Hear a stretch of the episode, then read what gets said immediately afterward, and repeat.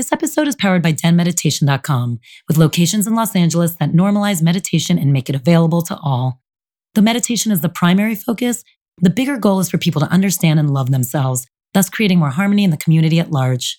To find out more about Den Meditation's teacher training programs, retreats, and all things Den Meditation, go to denmeditation.com.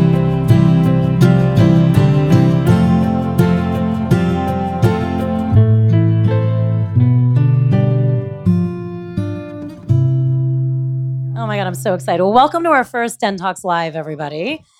I know, and who do we have? And just so you all know, it, there's a calendar on your seats. We're going to be doing these once a month, whether it's a speaker or a panel. So make sure you can make your reservations. Um, but I could not be happier or more ecstatic that you are launching this series with us. Thank you. Me too. It I'm means the world. And I don't think she really needs an introduction, but just in case you don't know who she is, she is incredible. She has, for over 35 years now, been a spiritual guru, leader, teacher, writer, published over 12 books, seven which are bestsellers, four which made number one, which, let's be honest, is insane. You are a powerful force of nature. You, your energy walks in the room with you every single time. You are loyal, you are kind, and you care. And that means a lot. And that's what I think makes you super special. So we're also thankful. What's awesome for you guys, and part of the reason we want to do this live is you're part of it. There's going to be a Q&A after our after she does her personal practice. There's always a personal practice, which will be a meditation led by Marianne. And so have your questions ready. So here we go. So I want to start with a story that I've never told you, and I'm sure half of you already know it. So I apologize, but you don't know it. And I have to give Ben Decker a little thanks for this, who actually made our original introduction. So thank you, Ben. Um, I, when I was opening up the den and was like running around town and trying to, you know, meet teachers and convince people to like join this crazy idea and figure it out, I realized one day I was struggling, which is rare for me because I usually pretty much know who I am, but I was struggling with these two parts of myself the business side, which is what I came from, and someone who just thinks of things that way, and my spiritual side, which was also very much part of who I was. And I would meet these teachers, and I felt like I had to only show them my spiritual side because, God forbid, I showed an inkling of the business. They wouldn't trust me. They would feel like I didn't really know what this was all about and I didn't actually care. And I remember actually, really, we were getting closer and closer to opening. And you walked in the door because you were going to host an event here. And I had just been thinking about this. And I mean, you walked in that door. It was like Marianne just walks in, energetic. And right away, I was like, oh, this woman's never apologized for anything. And she is business and she is spiritual. And she's been teaching us all how to be better people. And like, you didn't, you owned it. And you'd have to, we were sitting on these chairs. They just happened to be in the living room or our common area. And I remember staring at you one point while you were talking. And I just was like, thank you. And I said it because at that moment, it all came together for me. I was like, oh, I can do this. Both of these sides can simultaneously exist. That's who I am, and that's okay. And you gave me that permission, and you didn't even know you did it. So I want to start with a thank you to Marianne for that. That's true. No, you did do something. But on that note, you are such a strong woman. I mean, it's incredible. And I'm sure your strength has gotten you so far. But I know from me too, where are moments where your strength or being strong has maybe gotten you in trouble? I don't think being strong ever gets you in trouble. I Oh, I think like being it. forceful uh, can get you in trouble. But if you're forceful in a way that gets you in trouble, then in that moment it wasn't strength, it was weakness. Um, sometimes your strength lies in your vulnerability, your tenderness, your kindness. You know, I think something, particularly women are working through, it's true for all of us, no matter what gender, that life is not just about what you do, it's about how you do it. It's not just about what you say, it's about how you say it. That that that balance and that art form really of the being and the doing. It's hard enough figuring out what to do, but then knowing you have to be a certain kind of person to number one, really be able to discern what it is you're supposed to do, but also then to be able to do it with grace or whatever. I think for women, there is a particular challenge because for centuries and longer, there was um, such an admonition against our expressing our strength or expressing our power. So then, like any formerly disempowered people, it's kind of like a a bathtub that hasn't been used for a long time. So when it first comes out, the water splatters and splurts and, and it's brown and it takes a while before it's a clear stream. So for women who have been holding in, or any disempowered, formerly disempowered group, you've been holding in this stuff for so long that then when it first comes out, it's ah, right? Because you have a few hundred years of rage and of not being able to speak.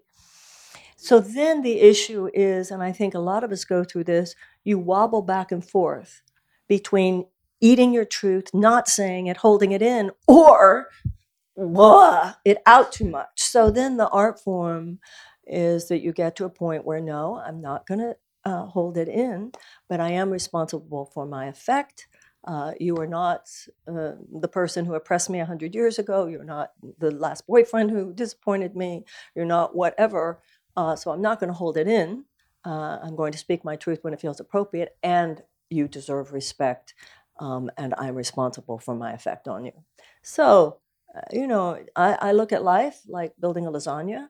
Uh, it takes about five years on the cheese, about five years on the noodles, about five years on the sauce. Somewhere in your 40s, you start to put it all together. That's so true. I'm in my 40s. It's finally making sense. Then you know. I do know. What do you feel like in being strong, though? I know so much of Course in Miracles and just what you teach is a lot about surrender and you know making the choice like you were just saying to act a certain way but surrendering to a higher power to god. How do you reconcile strength? There's a quote actually that i love. Let me find it here that says where are you? Faith isn't blind it's visionary. Then return to love. I love that line. And i love it because a lot of people would say that people who follow or like have too much faith are like sheep they're actually not thinking for themselves. so, what is that balance of? Because I do think that's amazing that it's not blind, it's visionary. But I think in today's society, one would actually judge that as following and not thinking for yourself.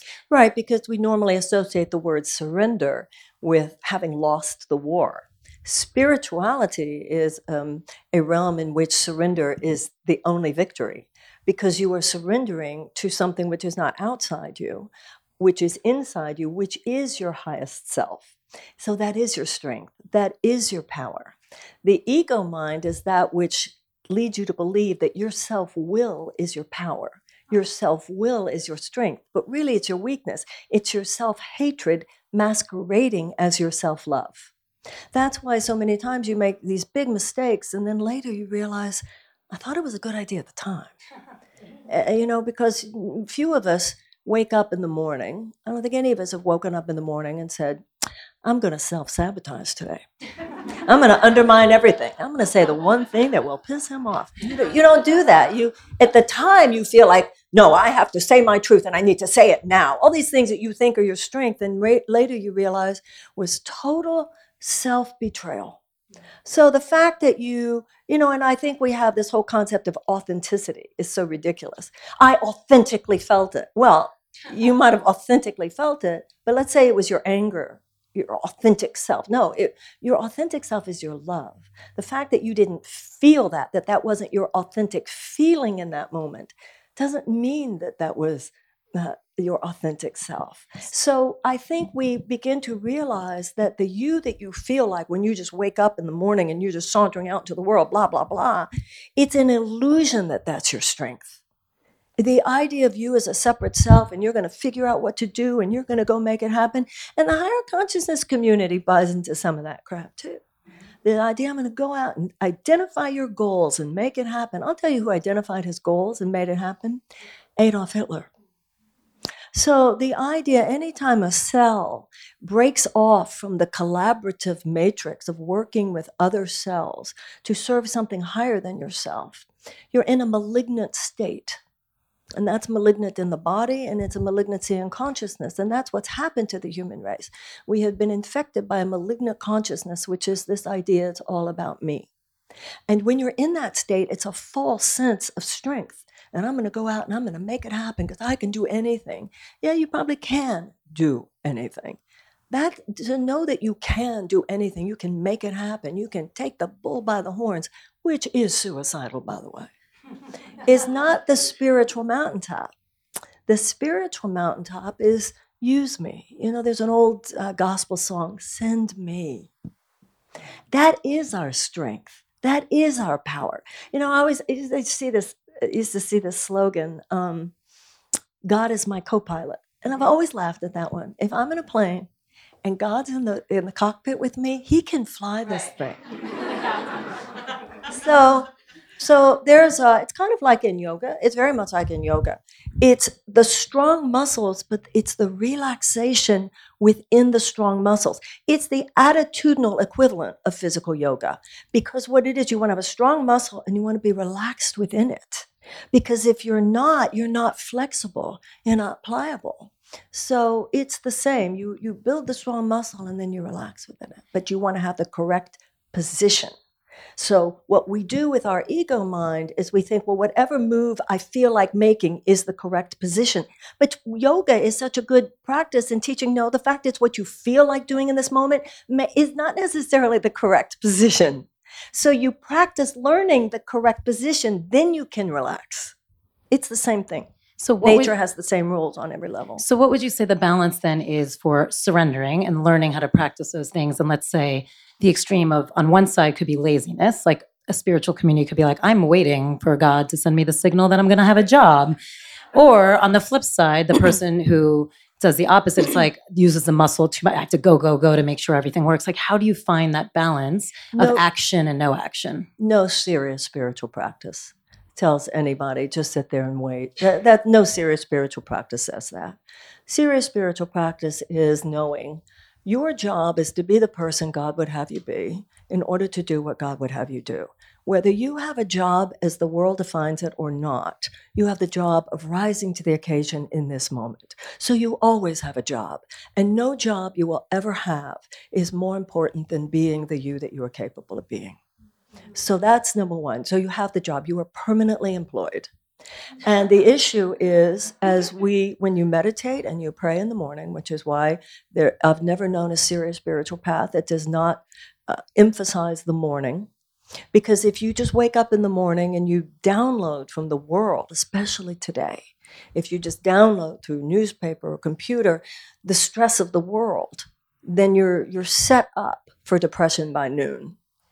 But if you wake up and you meditate first, you pray first, you do your, your practice first, then that includes some attitudinal perspective along the lines of, as the Course would say, where would you have me go?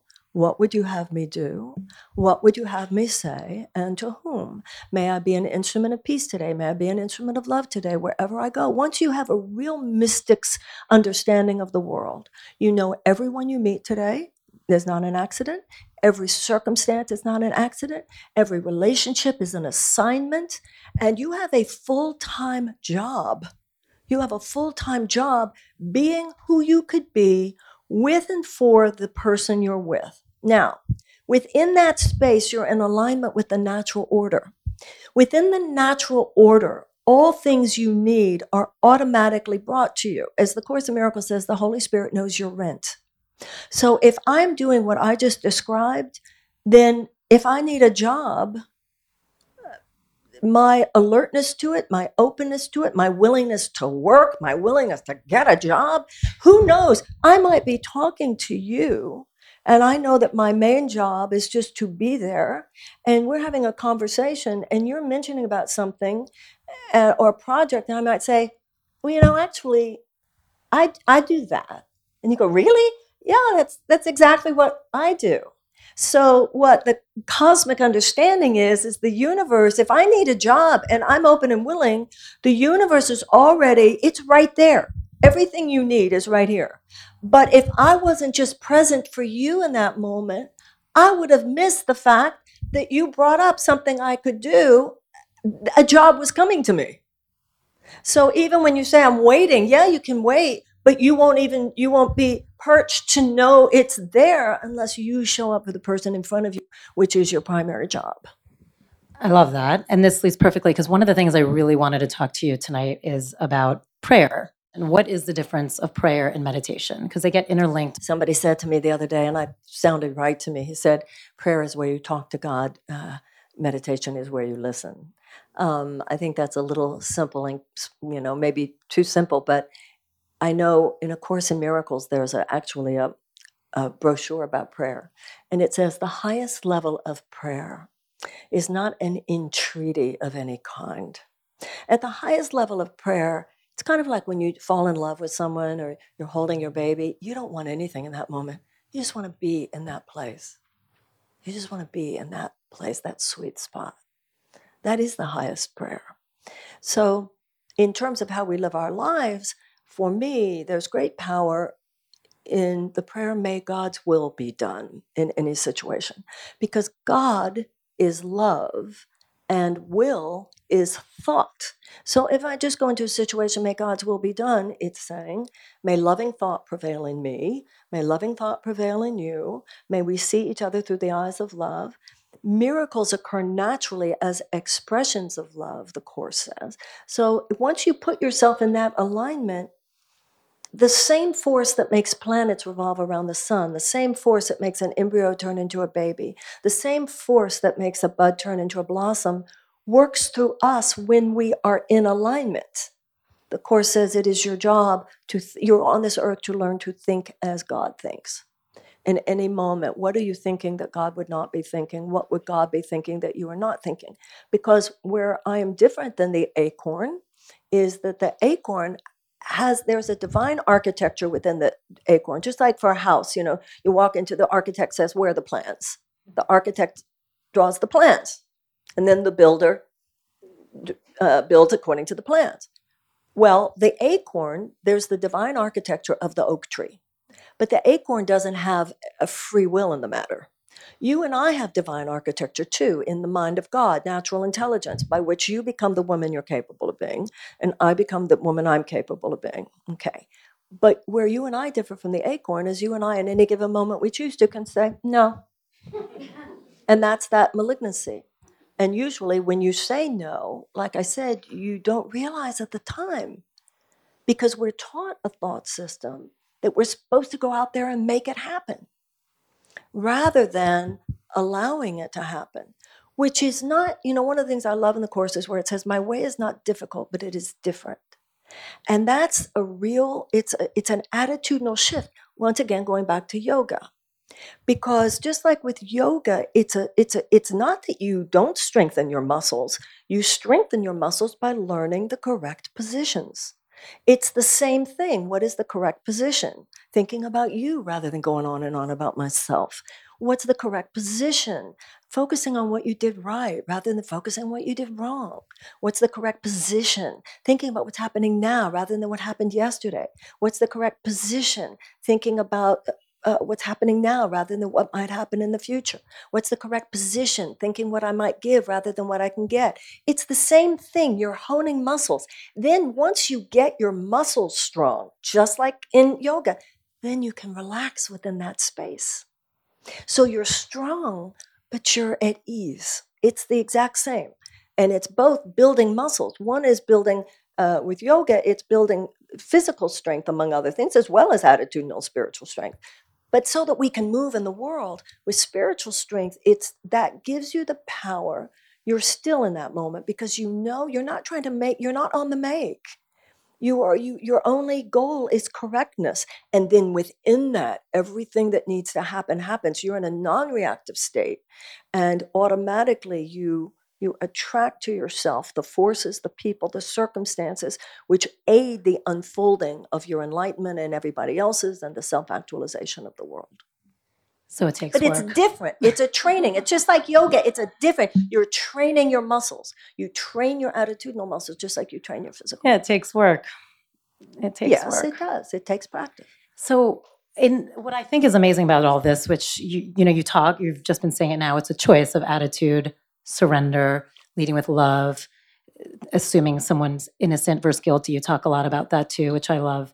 But connecting it to prayer, what kind of blew my mind was yes, these are choices and things we can work on every day. Like you were saying, practicing those muscles and hopefully they get easier so you can relax in the space. But it's twofold. It's what we do every day for every interaction or every moment or every meeting or every fight we have, whatever it is. But it's also how you communicate or pray, how you talk to God or the universe, whatever words make you comfortable. Um, that kind of blew my mind. You always say, don't ask for what you want to be different, but how you can see it differently. And I know that sounds so simple. And I am a person who always tries to see things from other people's perspective. But there was something about saying it that way and its simplicity of having a conversation with a higher being or yourself ultimately that changed it for some mm. reason. It was almost taking two steps back versus being there and doing it, taking two steps back. And I find that's such an amazing concept that just in that conversation alone and how you present it and choosing your thoughts wisely will actually change what's happening for you. Well, the Course in Miracles says that a miracle is a shift in perception. And we have been trained, thinking of the world, the Course says, is dominated by a thought system based on fear. So we have all been trained into a particular thought system. So the Course in Miracles says enlightenment is not a learning, but an unlearning, an unlearning of a thought system based on fear. So we have mental habits that are always in the direction of judgment. The ego mind is like a scavenger dog, the Course says, always looking for any shred of evidence of our brother's guilt. So when you know this, you, you know not necessarily to trust yourself. This is why you pray in the morning when I wake up in the morning and I do my meditation, I do my prayer, and I remember that I'm only here to love and dear God, use me, it's not because I'm some goody goody. It's because I'm aware of what a neurotic mess I will be if I don't do that.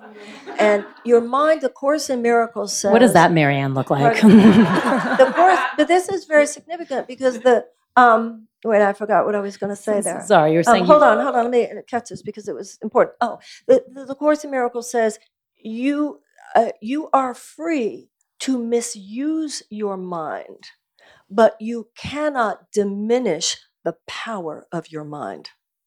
So that means all thought, the Course in Miracles says, creates form on some level. Every thought you think will have an effect. So once you realize how powerful you are, when you surrender your mind to God, it's a way of saying, May my mind be used in the service of love because the energy is going to go somewhere. There's no such thing as a neutral thought. And when your mind is given over to that which is not love, that which is not light is dark, that which is not love is fear. But like I said, it doesn't, it's your own intelligence. So when you're off, you don't know necessarily you're off because it's your own intelligence used against yourself, and you're too smart to make it obvious to yourself that you're messing up.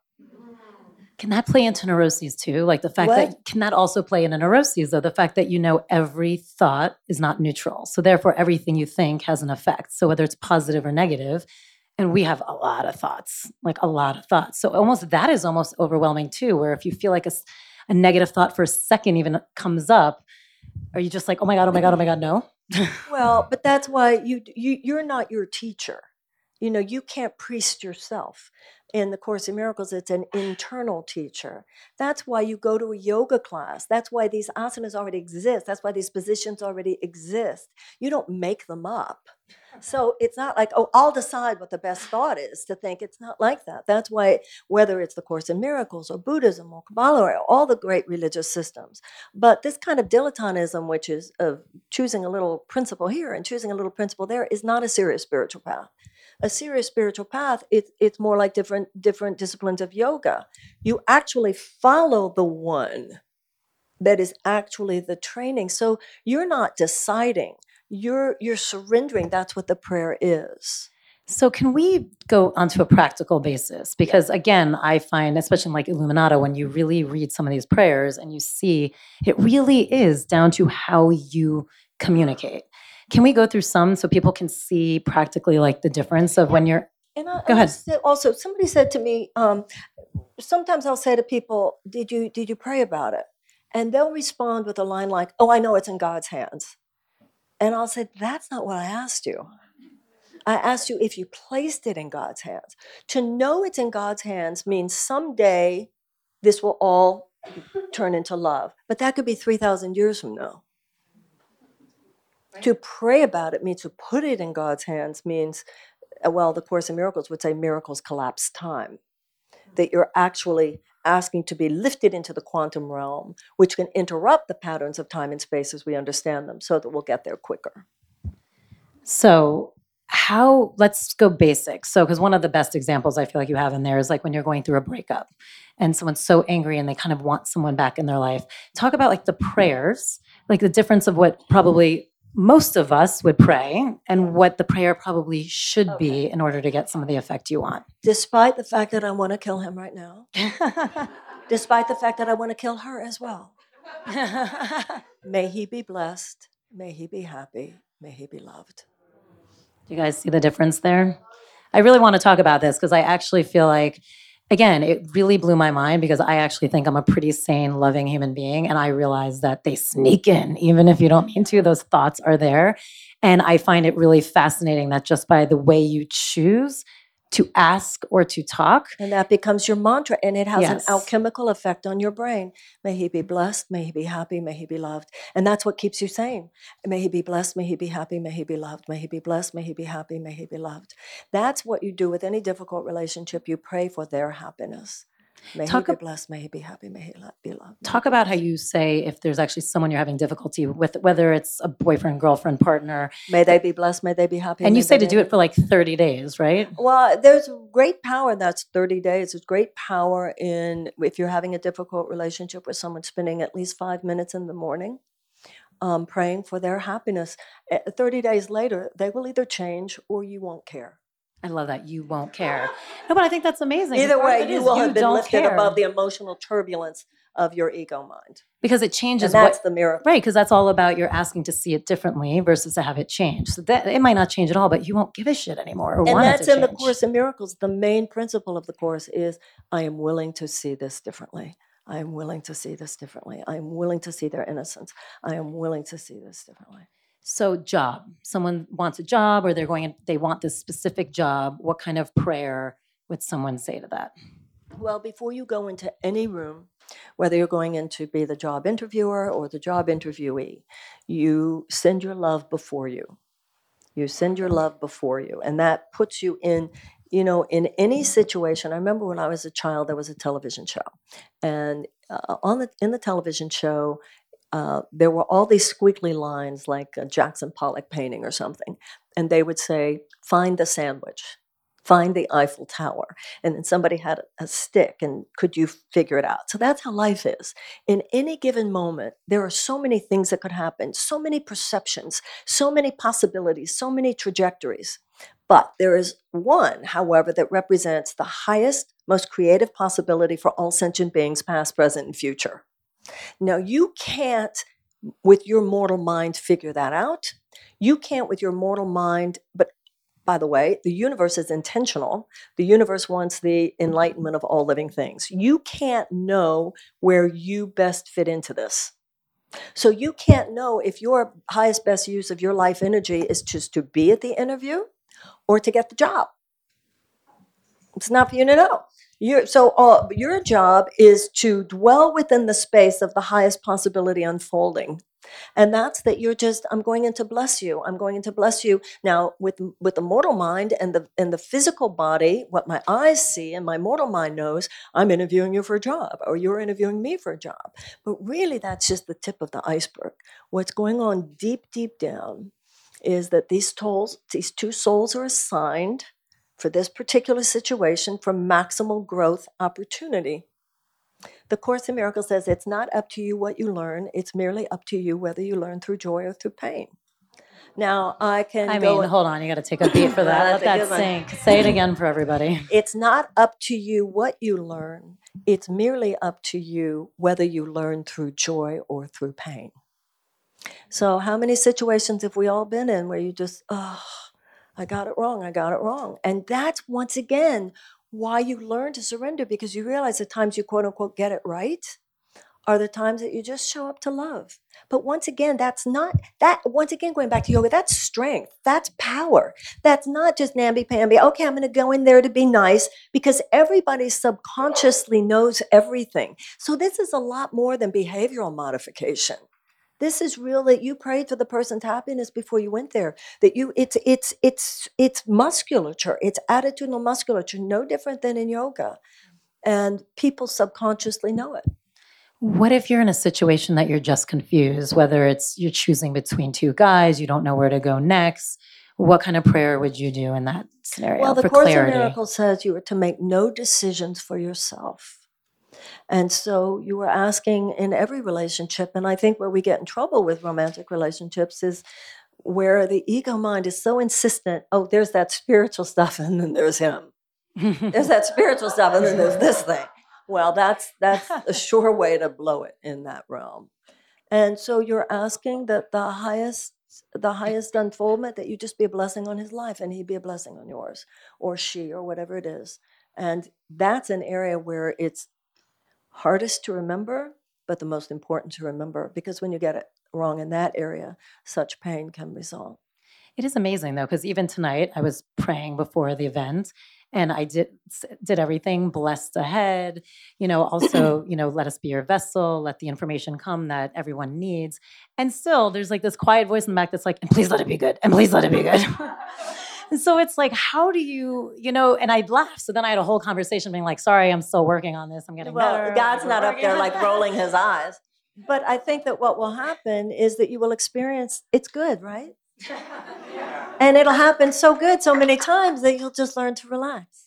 But it's just funny how you're How trying to have this, these prayers, and like still, I feel like we, as conscious as you can be of something, sometimes there's quiet little voices that you're Well, still of working course, until out. we're enlightened masters, of Yep. course, we all go through that in whatever place we go through it. What I notice in my life and what I see with other people is we all have the areas where, you know, in relationships, it's not like you're ahead and I'm behind.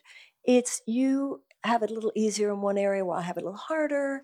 I have it a little easier in another area where you have it harder, which is why friendships are important.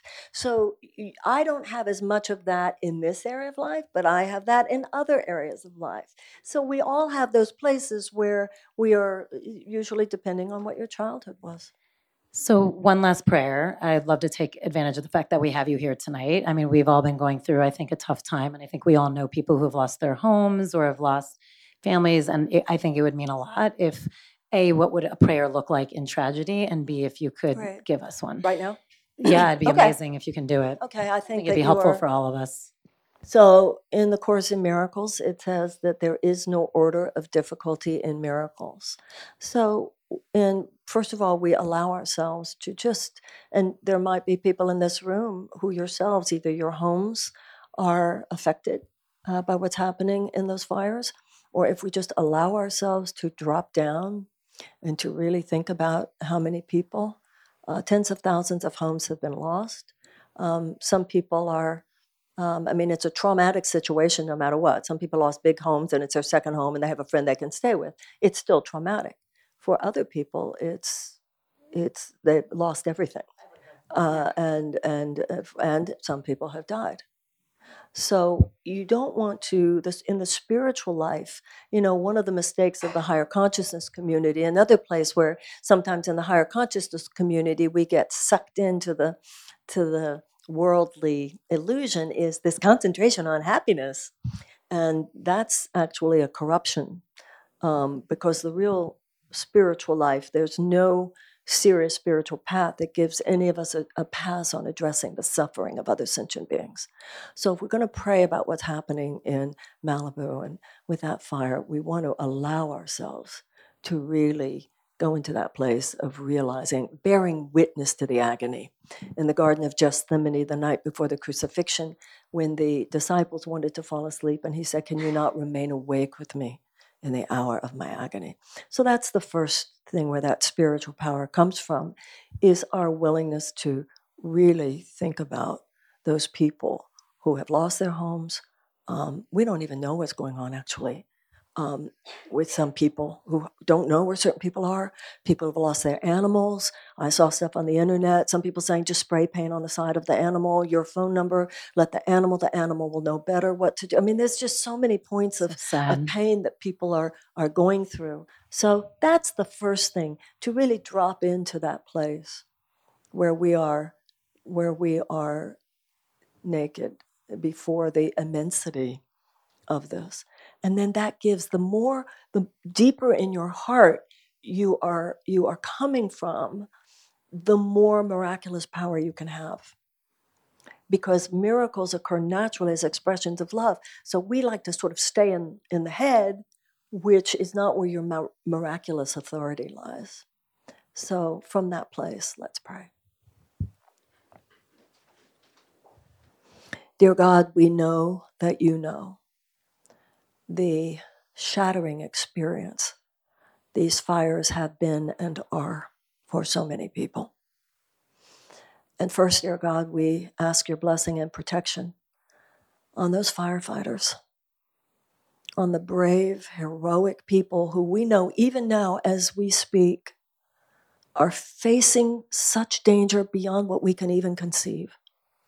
People who are flying over fire in the places, people are getting closer than would be safe for any of us. The people who are poring over maps trying to figure out what to do, who have been awake for hours and hours, who haven't gotten any sleep. We just allow ourselves to think of the human drama. And that is on top of all the people who are even now watching their homes burn, thinking of all that they have lost the pictures of their children, the pictures of their parents, their ability to work, worried about lack of insurance, the, the level of trauma and despair.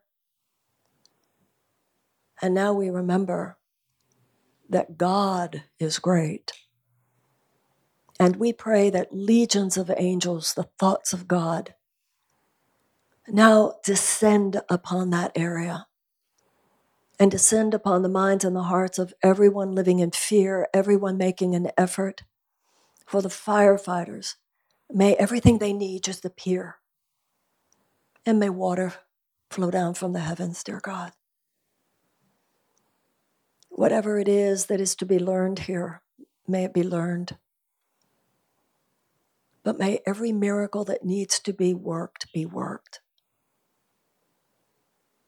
May a great light dissolve this darkness and a great comfort come to all the people. And for those who lost their lives, may they, may they pass in peace, and may those who love them be comforted in this hour of their agony. And we ourselves, dear God, surrender ourselves to be of use. In whatever way we can help, in whatever way we can serve, we send our energy, we send our love, we send our prayers. And if you want us to send our money to the fire department, we'll do that. Just let us know. We place ourselves in service and we rejoice in the miracles to come. May all whose lives are touched in any way by those fires, the people, the animals, and the land itself. Be blessed. May all aspects of nature conspire to work a miracle.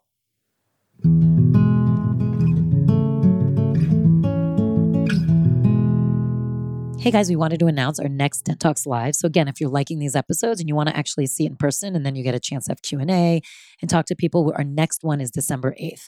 It's going to be a panel. We have four incredible guests. It's called How to Be Your Own Guru because I feel like we get a lot of that. How can I figure out what's right for me and all this noise?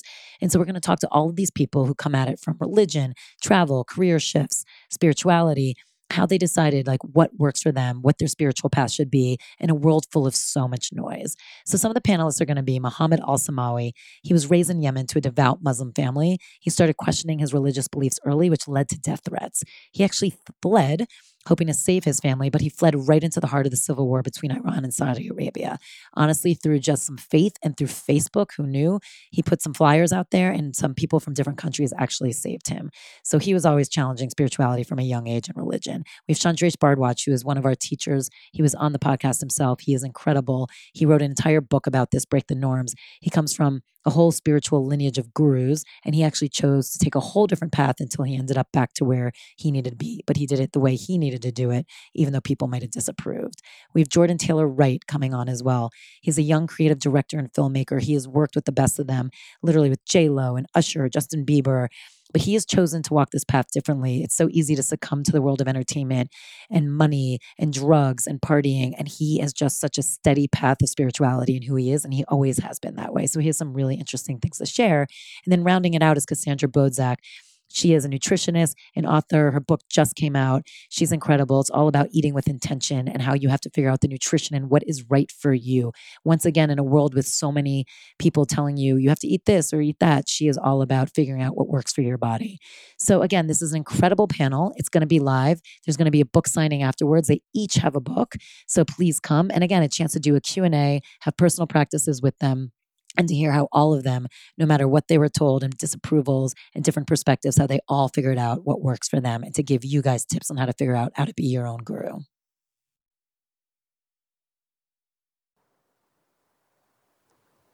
And so it is together. We all say, Amen. Amen.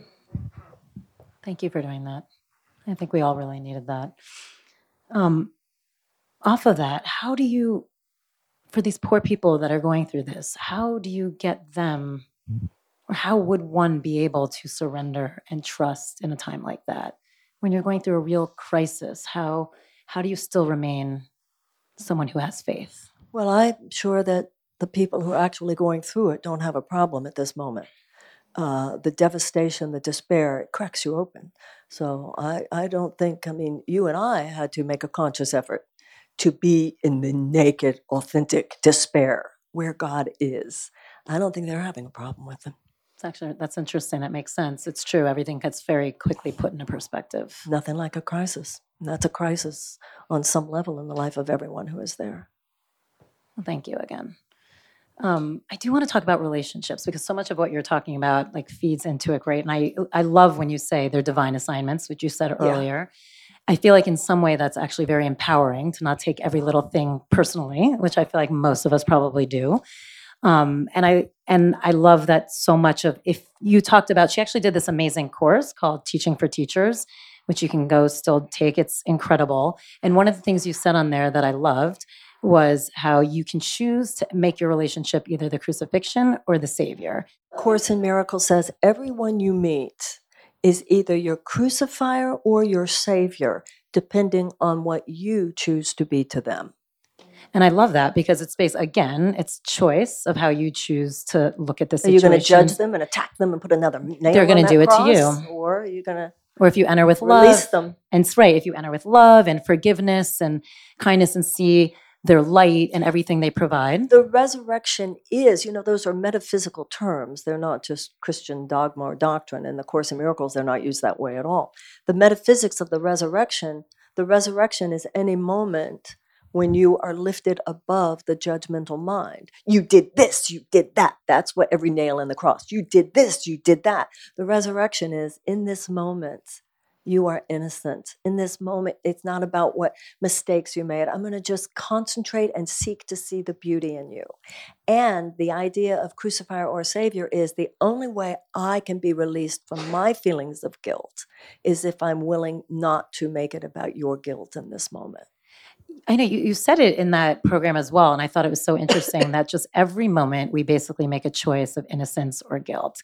That was eye opening for me because I was like, wow, we really do. And again, there's not a neutral moment. There's not a neutral thought. So it's it's really fascinating. If you all take a moment and think of all these times you've even today encountered people, you've put some sort of judgment on it. Sometimes it's a lovely one, but sometimes it might be a really small negative one. And that really does, you said, whatever you give out, you will get back. Maybe not in that moment, but at some point you will get it back.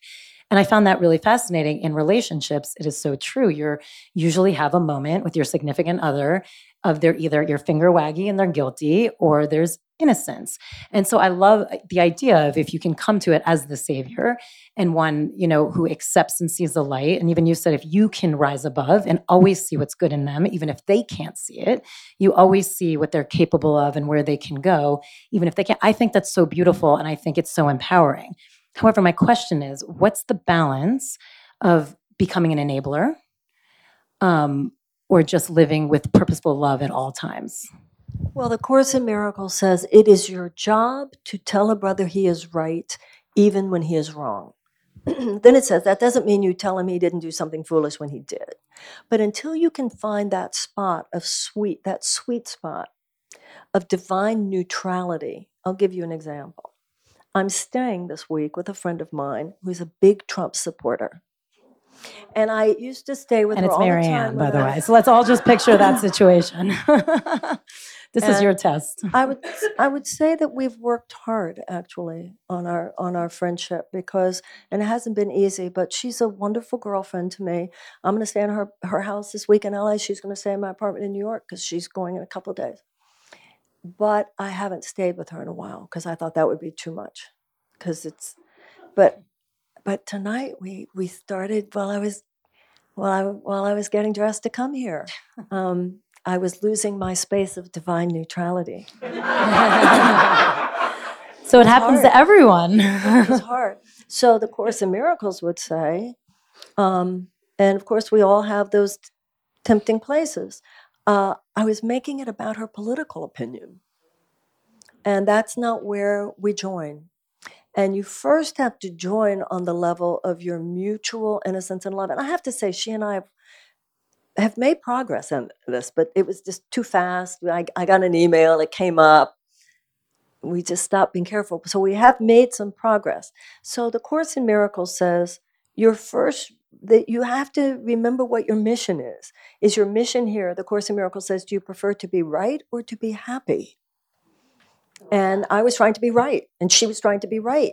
But the only way to be happy is to know how fabulous she is and how you know how mutually much we love each other, which most of the time means we just don't even discuss politics. I have to say.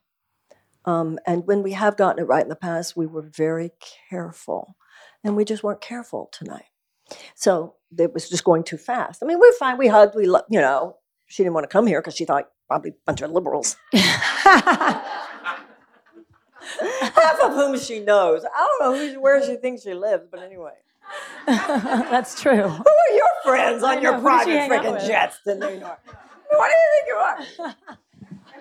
So in a relationship, so what happens like let's say you are with someone who ultimately is an addict or because I do think it's really easy especially for a, a lot of people who can fall into codependency very easily. They like to take care of people. There is a fine line of when you're all you want to do is take care of someone to take care of someone takes care, and you you you think you're the person who sees the light in everyone, but that doesn't necessarily mean that's how you're behaving. It's more That's a about very you. self-congratulatory place we go into that we assume our issue is that we want to take care of people so much. I Exactly. think that's kind of funny right there that we have this image of ourselves. It's just a basic Al-Anon issue, isn't it? And anyone and anyone who's ever had much experience in that area, and I have, uh, knows how to say, "I love you. I will always love you. Give me back my keys." Yeah, you do not, you know, to enable uh, when you are doing something that would be um, allowing someone to hurt you, you're allowing them to hurt them. It's a win win universe. Martyrdom is ego, enabling is ego. You're trying to be their savior. And that, once again, Al Anon is, is, is a really perfect statement of how these principles apply in that particular situation. I remember uh, I was living in LA. It was many, many years ago, and I'd been living with this heroin addict. And and I remember my my friends telling me this was back in the '80s. Marianne, you really should go to Al-Anon. I said, no, no, no. I really want to do the Course in Miracles. I really want to do the Course in Miracles. Really don't. And then this little group of friends, um, and a few weeks later, a couple of months. Okay, I get it. I have to tell you what I've come to and what I've realized. And they all sat and they listened to me and they, you know, and they were quiet. And then somebody said, "Would have gotten that in Al-Anon in two weeks." So you know there there is truth spoken in many different ways. So you you learn that love sometimes says no, and you'll learn this as a mother. I mean, the fact sure. love doesn't mean you're going to say yes. You can play with those, you know, you know, scissors. I actually, this kind of runs into a quote that I love from Eternal Love also, which is whether you are, and this one really resonated with me. So, whether you are attacking first or attacking back, you are an instrument of attacking and not of love. That's I what was, was, like, happening oh today with oh her. my God, that is, I like use anytime I feel like, especially with my husband, if he's like really going at me, I'm like, oh, now I have every right. Like now you feel empowered and that you're like, you're allowed to do it. Remember when we were kids? I remember we say, "Mommy, she did it first. Oh, yes. But I mean, I thought that was really profound of like, holy shit, like that excuse doesn't work at all. I know. I, and that's exactly where I was earlier tonight. I was fine and I was fine and I was fine until she brings out the Obama did it card. There's always that one little thing. Okay, now I. no, but I thought it was really interesting that if you play into their game, you're just as guilty. It does not matter who started it. And the Course in Miracles, no, not the Course. Martin Luther King Jr. said, You have very little morally persuasive power with people who can feel your underlying contempt. It's not just what we say, it's also who we are when we say it. People subconsciously know everything. And that's a big deal in politics these days because a smug, self righteous, intolerant left winger is no less obnoxious or dangerous to the fabric of this nation than a smug, self righteous, uh, intolerant right winger. I, I couldn't agree more. I mean, how do you feel like you can bring what we talk about, what we're talking about here, and what you talk about all the time to politics? Like, in that sense, because one of the things you always say is healing only happens when you see the truth in all and forgive. But right now, I just see a lot of people blaming. If we're going to do the innocence and guilty thing, it's all you're guilty, you're guilty. It doesn't matter what side you're on. And very few people listening and being able to forgive. But can you forgive? How do you do progress and forgive at the same time? Well, it takes a lot of it's it's an art form and once again going back to yoga going back to practice a lot of the course in miracles says where there is love miracles occur naturally. So we need a miracle in america. So one side of the political spectrum is really big on loving america but they don't love americans. The other side of the political spectrum everybody loves i love the blacks i love the jews i love the gays i love the buddha but i don't love america. America's fucked up. Right? And so concentrating on the, the mistakes that we have made. Now, cynicism is just an excuse for not helping. So a lot of people these days, they it's like sometimes I think people just read an American history book for the first time and they've just realized we had slavery, we had genocide of Native Americans, we had institutionalized white supremacy, we had segregation. Yeah, that's very, very true. We also had abolition, we also had suffrage, we also had the civil rights movement. So just with a nation, it's just like with an individual. If you're really looking deep at yourself, and seeing the things you've done wrong. You need to have friends, therapists, people who say, you didn't do everything wrong. Just like when you're look, thinking so high on yourself, it's probably helpful to have somebody around you. You didn't do everything right. I remember a friend of mine once. I was looking at something I'd done wrong, and I I said, "Yeah, well, I was young." And she looked at me and she went, "You weren't that young." so you know you have to have a balanced view. And that's how we heal as individuals. So I think just like on the right, it's like, excuse me, will you look at the military industrial complex? Will you look at wealth inequality? Will you look at the racial disparity? Will you look at mass incarceration? Will you look at what our foreign policy has done? Would you look at the Iraq invasion? Will you look at the Vietnam War? Will you look at the fact that we're not even functioning as a democracy anymore? Will you look? Will you look? Will look? Yeah, but at the same time, will we look at the fact that the historical narrative has been that as bad as it has been at times, and you know, so much of what is going on right now is not new. And that's what blacks and Jews know. This shit's not new. You know, this stuff's not new. These are ancient viral thought forms that are coming back around. And anybody who thought that they were completely gone was completely naive or willfully ignorant anyway. But they were asymptomatic enough. We thought that we had reached a consensus in this country where there were these lines past which, on left and right, we would not go in terms of giving serious political megaphones anymore or political serious force anymore to racism, anti Semitism, etc. And now those levees have fallen. It's so clear what's happening. But not only are those things back around again, we need to bring back around again how other generations have responded in their time. There was slavery, but then there were also the abolitionists. There were there was suffrage. Um, there was oppression of women. There have also been two major waves of feminism and women's suffrage. There was institutionalized white supremacy and segregation. There was also the civil rights movement. So this is not the first generation to have to address this dismantling of our democracy and this reemergence of an aristocratic paradigm. Let's just not be the first generation to wimp out on doing what it takes to get this country back on track. And we have to address within ourselves, right? So we have to address within ourselves. And I think even in our own community, I think it's really important that we remind, particularly women, American women are not porcelain dolls. We're not like, if I hear one more person say, the whole thing is so traumatizing. We do not have time for you to get over your trauma work before you show up for your country. do you think that the people, do you think that the people who were walking across the bridge at Selma were not traumatized? They didn't know if they were going to send the dogs. They didn't know if they were going to send the hoses. They didn't know if they were going to spray bullets at them. You think they weren't traumatized? You think the women suffragettes who were force fed and had those metal collars put on weren't in stress and anxiety and trauma? We need to toughen up and get fierce. When, you know, the goddess wants a little bit more from us than that we dance with cut velvet scar- scarves. You know, she wants a little more than chanting. She wants us to address the fact that that you have 12,000 children starving every day on this planet. And we have millions of American children who go to school every single day in schools where there aren't even working toilets, where there aren't anything near the school supplies necessary for those kids to learn. And if that child hasn't learned to read by the eighth grade, the chances are radically decreased that that child will graduate from high school, which then increases the chances that they will be incarcerated. You know, I walked into a room this morning of very, very, there's a room, very powerful women doing all this stuff. And my first thought was how cool it was. And my second thought was how heartbreaking it is. Because with this many empowered women in this country, our democracy should not be in the shape it's in, and our world should not be in the shape it's in. So, none of the self congratulatory shit right now, including I'm woke. Because if you're not addressing the fact of how many millions of children cannot even have enough to eat at a time, at a time, when there is no dearth of food on the planet, there are so many ways the ego can be so insidious.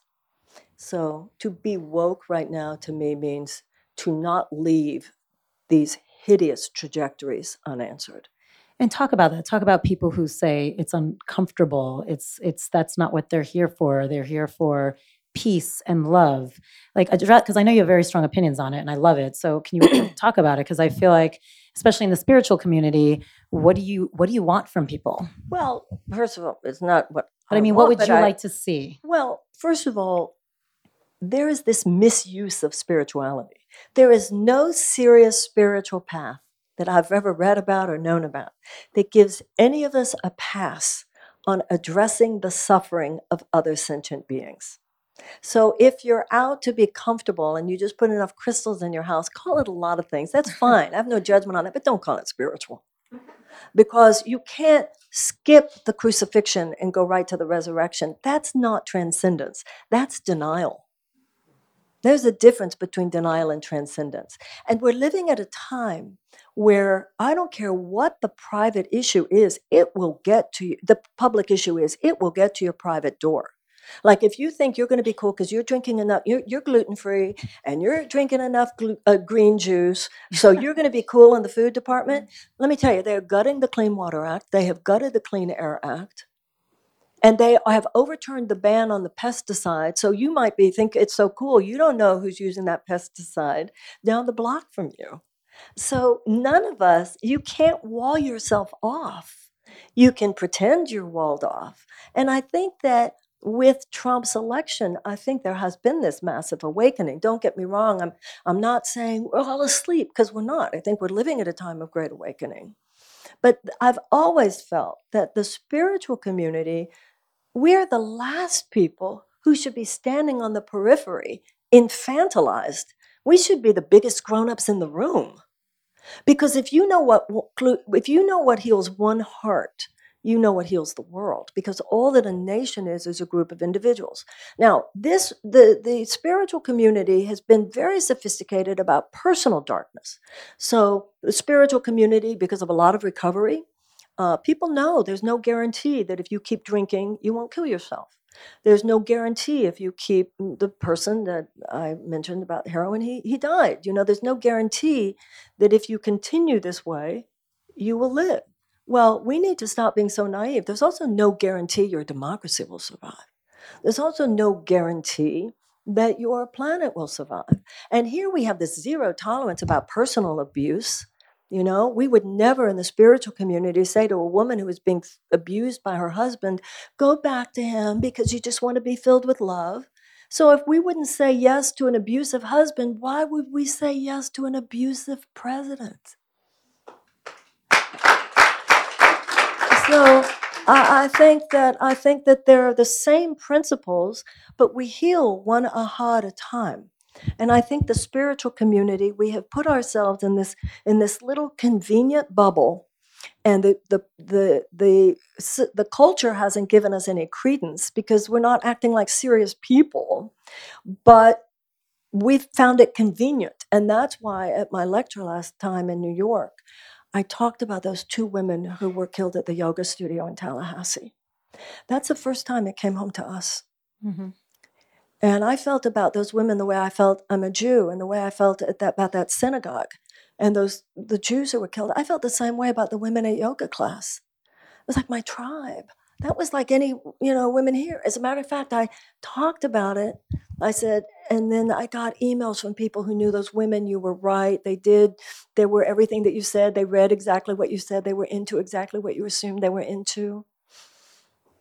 So I, I think that's that issue of those girls who were killed there. And by the way, that not only were those were those Jews in at the synagogue in, in Pittsburgh targeted as Jews. This is the first time this man talked on social media about his misogyny. They were targeted as sexy women. I mean, this is in this, and he chose a yoga, yoga studio. I mean, hello, wake up. Ugh. Do you know what I'm saying? Not that you're not awake. It was not personal, We're woke. We're I'm just saying this is like we're all living. There is no one who is anywhere not at the effect. And I, I felt that that those murders were really um, they hit home. Do do you feel like that there's a way to accomplish this? Do you feel like the divide that's happening in our country is necessary, or there's a way where we need to heal that fracture in order for this other stuff to heal? well. Once again, going back to what the course says, it's up. It's not up to you what you learn. It's merely up to you whether you learn through joy or pain. No, it was not necessary, but it was inevitable given the chronic disengagement of too many people in this country, including all of us. The intellectual elites of this country, on both the left and the right, should have known that if you put together a combination of chronic economic despair among millions of millions of people, and you partner that with an under attention to proper educational opportunities for all people, that is a prescription for fascism and every and there were so many people enjoying their nice their nice cocktail parties in LA and New York and Washington but you missed that didn't you guys? This did not have Yeah. to happen. And enough of us all of us have to look as individuals and as communities what we thought other people were taking care of it. Wasn't in your neighborhood or whatever. But I think that now many of us are looking. I think we need a whole person politics. We've done with politics what we used to do with medicine when we only had an allopathic model. We only addressed externals. And you didn't address nutrition you didn't address exercise you didn't address spirituality you didn't address the proactive cultivation of health.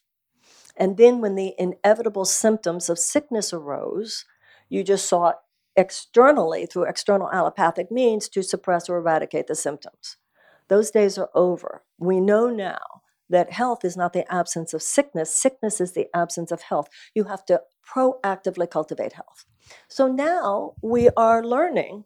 We did not attend to our democracy. We took it for granted. We thought uh, somebody else was handling it. We did not tend deeply to justice. We did not tend deeply. We didn't really ask ourselves what it would mean. You know, we're the only country in the world that bases our educational funding on property taxes. We're the only country in the world that does that. So that means that if you are raised in a poor neighborhood, you're going to have a less good uh, education, your chances of remaining in poverty are increased. And we're all wondering whether your kid's going to get into Harvard Westlake or Country Day or whatever. So we all, you know, I think a lot of Americans are realizing like, and it's not about blame, But you know, only a sociopath has no remorse. Only oh. a sociopath has no regret.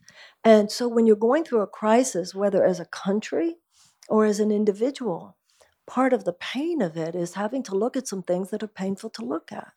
Now, that's why I'm so against the overprescription of antidepressants. You don't want to be desensitized to this pain. We you don't want to be desensitized to this pain. We're living at a time where if you're looking at what's happening in this country and on this earth right now, and you're not depressed, who are you? Agreed. Sometimes the fact that we are disturbed is a sign of mental health. And I think the fact that American women for so long have been something's off, something's wrong, something, yeah, that's that's millions of years of evolution at work in you. Because just like you would know, and I know this as a mother, I'm sure you do, you walk in, something's wrong, you can feel it. It's millions of years, you can feel it. And we felt that about the planet. Something's off, something's off. We need to, to be listening to that more, not covering over the pain. So on your Love America tour, what are you what are you seeing? Are you seeing people ready to I'm seeing such wonderfulness. We are a good people. We are decent people. Americans are just like everybody else. Uh, we, if you, I remember many years ago, there was this little girl who fell down a well. I don't know how many of you, this Yeah. was a long time ago. Yeah, yeah. If you're old enough, and the whole country was like, did they get her? Did they get her? That's all anybody was talking about. Did they get her? Did they get her? If you put one child in front of an American and we see one suffering child, we'll do anything. But collectively, our capacity for grandiosity and denial, it, which can so easily be taken advantage of by nefarious forces, is almost off the charts. That's why Americans are very good with the screaming emergencies, but way down the charts on the silent emergencies. If there's a tsunami, if there's an earthquake, America's there first.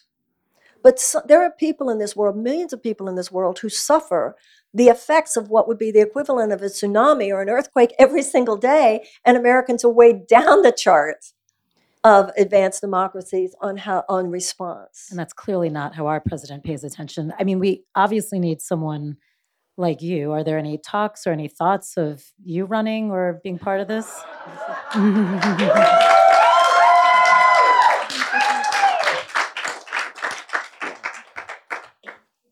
yes. If my father were alive, he would say, This must be responded to. No, he would say, This must not be left unanswered.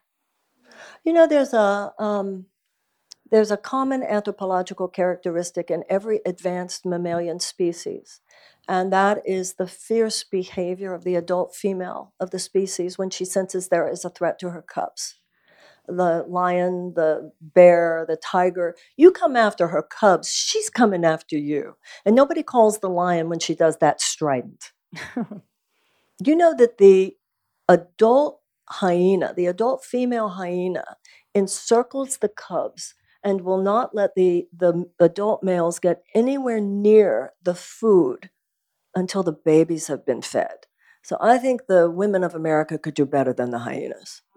and the fact that we are collectively displaying behavior that is not proactively out there to say the babies first means that we are not displaying the behavior that is necessary for the survival of our democracy or the survival of our species. We are living as a species, just like when we were kids and we learned about evolution. And we learned that if a species gets to a point where its behavior is maladaptive for its survival, it will either mutate and evolve or it will go extinct. Humanity, the human race, is now behaving in ways that are maladaptive for our survival. And our survival as a species isn't guaranteed any more than the heroin addicts' uh, survival is guaranteed if they continue with that. I mean, it, there's no physical survival is not a guarantee. So, you know, you can look at something like the, you know, carbonic acid coming down from the carbon in the sky, what it's doing to the phyto, phytoplankton, the fact that the phytoplankton is necessary in order to produce the oxygen that we need for two out of three breaths we take, the fact that within 10 to 20 years, at the rate we're going, there will be no phytoplankton left because of all the carbon we're allowing. And we're just kind of like, we know this, but we, something in us, we, we are not acting as we need to be acting. So um, Americans, if and I'm I'm a romantic about American democracy, and I'm a romantic about American history, because the historical narrative is that even though we often, as Americans, get there late, the historical narrative would argue that when we do get there, we slam it. We slam it like nobody's business. and we can slam it now. And we started to slam it, I think, the other night. so I'm not hearing a no. Oh, in terms of my, my thinking of running, I am absolutely considering running for president because I have some things I want to say to you. Of you. Thank you. Well, I think Thank you have you. all of our support for sure. What? You have What? all of our support for sure. Well, I don't know. You know, th- this is the way I look at that, and thank you very, very much. And I will call you this weekend and thank you for that. Um, a campaign is a long thing, and um, you will be hearing from many wonderful people who will be running. Um, there are going to be a lot of people running for the Democratic nomination. I think that's going to be good for our democracy. I think it's going to be good for our country, uh, good for the Democratic Party. Um, and I don't uh, expect anyone to know this week or next week or in the next three months who you plan to vote for in a primary year from now. But I do very much uh, appreciate uh, doing what it would take to give me the opportunity to be in the game and to hear uh, my voice. And for that, you need uh, a lot of of um, uh, a lot of support. I think it's significant. Um, in my opinion, uh, the political establishment got us into this mess. I don't see the political establishment getting us out of this mess. Um, I think it's significant that when the uh, Constitution was written, the founders said, it's so interesting, sometimes it's not just what they said, but what they didn't say. The founders said uh, in the Constitution that the president has to be 35 or older, born here, and has to have lived here for 14 years. They didn't say had to have been a lawyer, had to have been a, a, a senator, had to have been a congressman, had to have been a governor, and they could have if they wanted to. What they were doing was leaving it to every generation to determine for itself the skill set that it felt is necessary to address the challenges of their time. James Madison wrote the Constitution. He was not a lawyer. And at Princeton, he studied Hebrew and philosophy. So I think that I think of, and there are some really great politicians, and I think some really great ones are going to be running for president. But I look at traditional politicians right now like good car mechanics. And apparently, and like I said, the intellectual and political elites on both the left and the right were gobsmacked by Donald Trump, clearly didn't know what road we were on, and drove this car into a ditch. And so I think we need the kind of people, and that means all of us. This is not just about me, but different kinds of wisdom and perspicacity and a psychological and emotional. Only people who were blind to the pain and the economic despair of millions and millions and millions of Americans, which was not adequately addressed by either party, could have not known, oh, this is dangerous. This is dangerous. So I think whether I am president one day or not, the idea of a conversation about the deeper psychological and emotional issues, including in us, that have to be awakened in order for us to really move things, I feel it would be of use. It's going to be amazing. And Well, thank, thank you. you. Thank so, a couple more questions I want to dig in with you.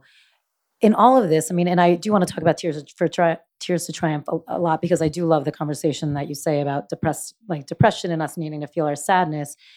What was a moment for you that either a you've lost faith, um, or just some darker moments for you? What was like a moment? Have you ever lost faith?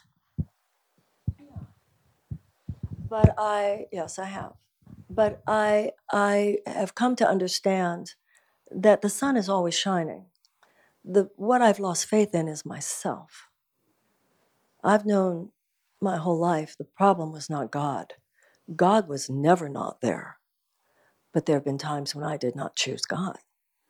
Many are called, but few are chosen in the Course in Miracles means everyone's called, but few care to listen. So, so my moments of despair uh, have been my horror at myself.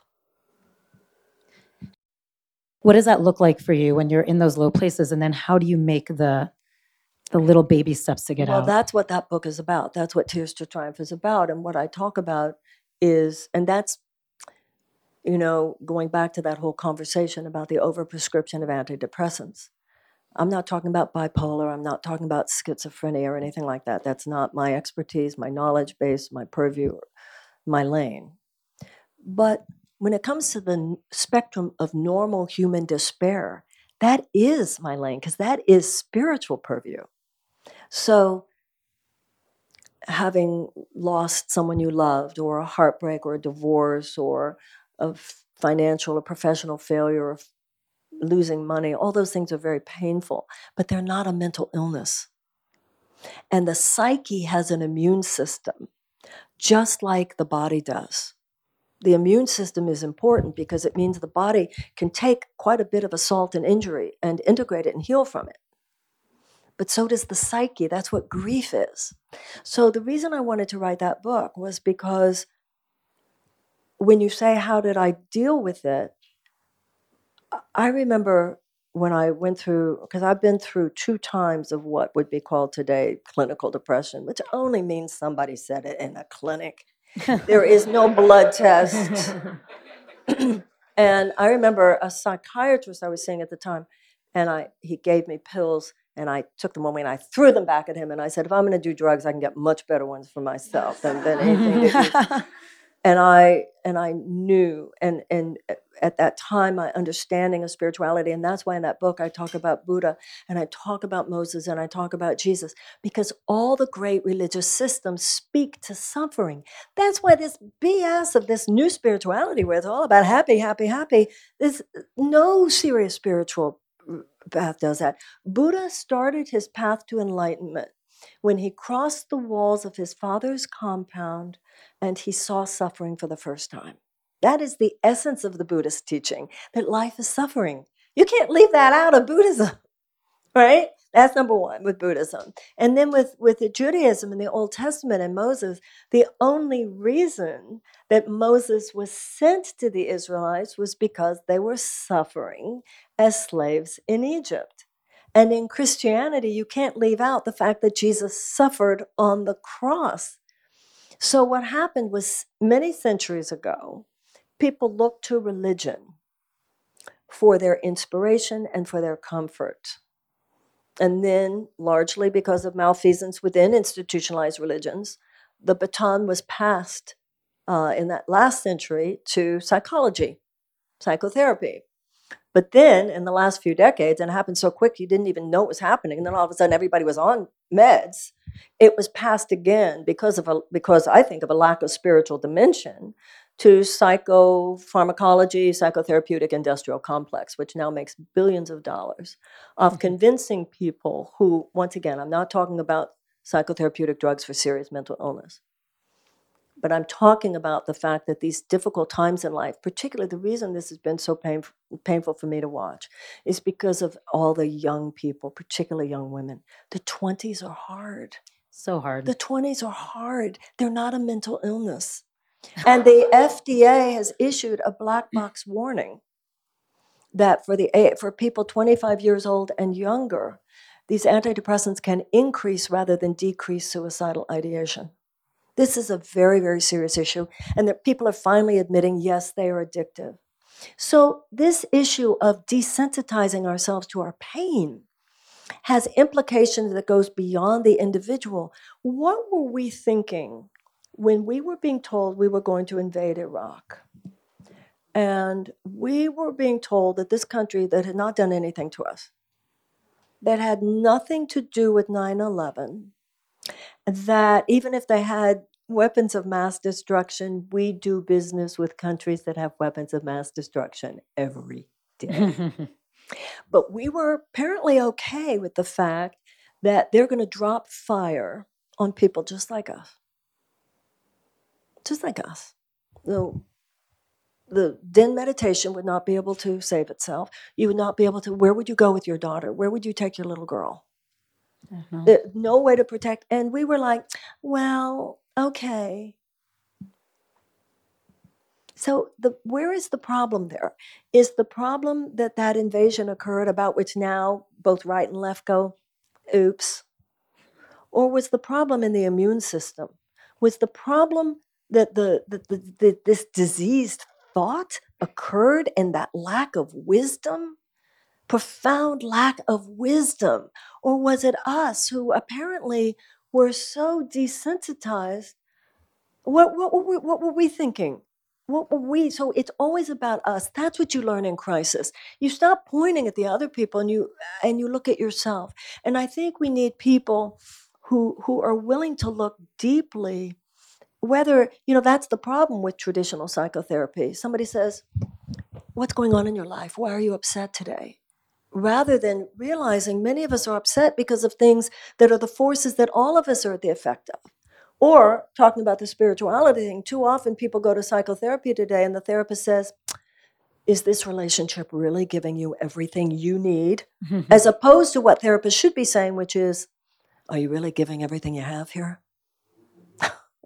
so, psychotherapy, like everything else, whether it's politics, psychotherapy, education, business, everything is expanding because we're expanding and evolving into the realization that this spiritual component, the lack of it, is what has led us into very dark places. And the reassumption of it is, well, is what will lead us to the miracles with which we can move into the 21st century unburdened by the insanity that in too many ways was endemic of the 20th, particularly the late 20th. Do you feel that forgiveness, because I know that's a big part of what you talk about everywhere, is the key to happiness? What do you think the true key to switching? And, like, for instance, do you feel like a difference between an unhappy person and a happy person, no matter where they come from, is the choices they're making as far as perspective and how they're coming through the door? Well, the Course in Miracles says forgiveness is the key to happiness. But when the Course in Miracles talks about happiness, it's not saying old fashioned happiness, I'm spiritual, you're a jerk, but I forgive you. the Course says that's judgment. Forgiveness, the way the Course in Miracles talks about it, is you are love. And you may or may not download that love and express it in any moment, but you are love and I am love. I might not have downloaded that and expressed it in any moment, but that's an undeletable file in me. And my happiness lies in knowing. It's like my friend that I was arguing about Trump tonight. We were both unhappy because we were identifying, we were talking to each other's political opinions rather than and like I said, we've made we've made progress in our in, in our relationship, and I think it's kind of touching the way we work on it. But we we were not disciplined. Disciple and discipline comes from that same space like with yoga. We were not correctly positioned. So yes forgiveness is the key to happiness. And then the second thing you said something after that though. About the, the difference between an unhappy person and a yeah. happy person. well i think even a happy life has sad days. Mhm. i mean i'm a happy person but i have sad days and until we're avatars that will be true so we don't want to be you know when i was a child you know when i was younger the Stepford image, a Stepford wife, was something to avoid. Today, we almost thought, talk like it's a goal. You know, uh, sometimes I love the Buddhist story about the Buddhist monk at his at his uh, master's grave, and somebody comes up to the monk and says, "Oh, I thought you were an enli- I thought you were enlightened. Why are you crying?" And the Buddhist monk says, "Because I am sad. You'd sad." it is true. There's a weird expectation of having almost no emotion. Now, the Course in Miracles says happiness is a decision we must make. But that doesn't, but you know, the three days between the crucifixion and the resurrection, the 40 years between the, um, between slavery in Egypt and the promised land, it looks like this. Let's say you've broken up with someone and you're very heartbroken about it. And you keep praying, may he be happy, may he be blessed, may he be loved, may he be happy, may he be blessed, may he be loved. And dear God, I, you know, I, you actually look at all the gunk in yourself. Well, I had an expectation, or oh, I tried to control him, or oh, I can see where that would have sent him away, or oh, all that stuff you have to go through. It's painful. But that's that three days between the crucifixion and the resurrection. Only doing that work will get you ultimately to happiness. So the ego wants you to get the cheap and happy, uh, the cheap, the cheap happiness, which other people calling you up and going, girlfriend, he's terrible. He's terrible. You should be angry at him. So you get the cheap feeling of better, but it can't make you happy. Only doing the work of real forgiveness of yourself and Him will make you happy. Only the real work of atoning for your mistakes and giving Him, uh, uh, forgiving Him for His will make you happy, but not immediately. So you're sad on your way, and then and then it's like that wonderful Sting song. It's, he has so many songs that just have these profound spiritual, and then all of a sudden you're laughing and you get it. Um, is it harder to forgive yourself or someone else?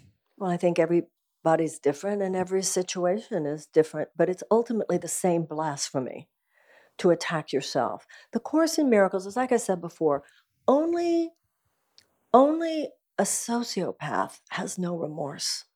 Only a sociopath has no regret.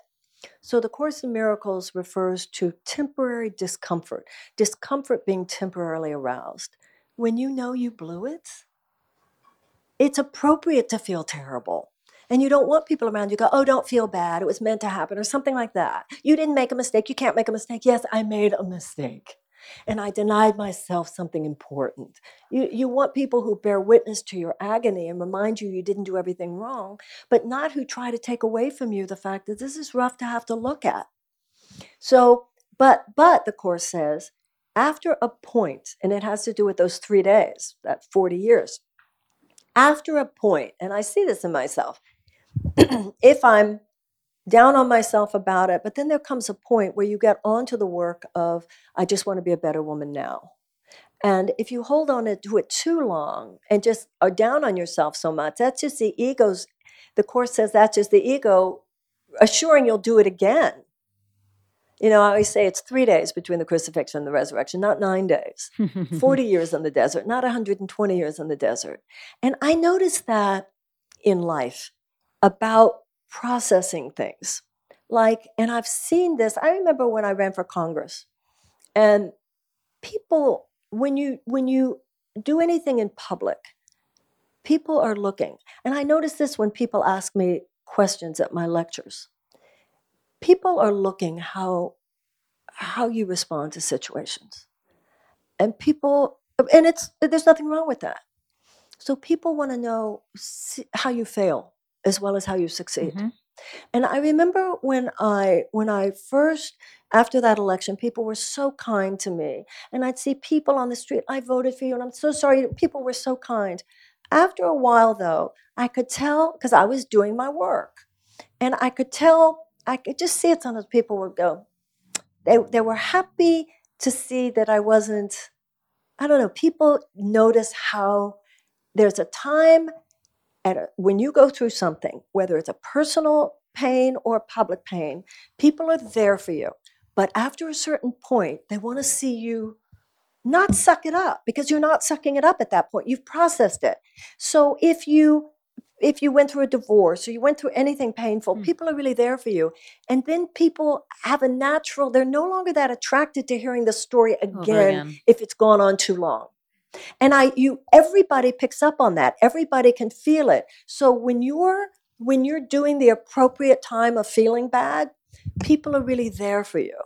And when you're going on too long, people you'll you'll feel that from others. And so you're saying it's like a what the- natural rhythm, actually. it's a natural rhythm, exactly. And that's why in that book, uh, Tears to Triumph, I, I write at the beginning, I quote that Rilke, uh, that Rilke uh, uh, poem where he says, Let me not squander the hour of my pain.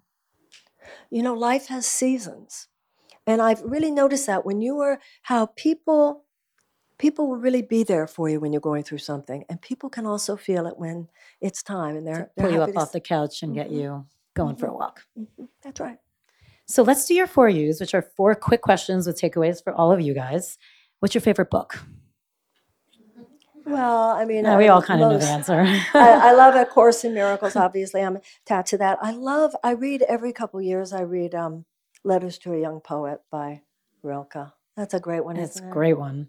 Yeah. What's the type of meditation you rely on the most? A, the lessons in A Course in Miracles, and also I do TM, Transcendental Meditation. Do you journal or have any other daily practice? It would be A Course in Miracles. Also, like, what is your daily practice? Like, when you get up, how long do you meditate for? Do you pray every day? Do you meditate every day? well, I know, yeah.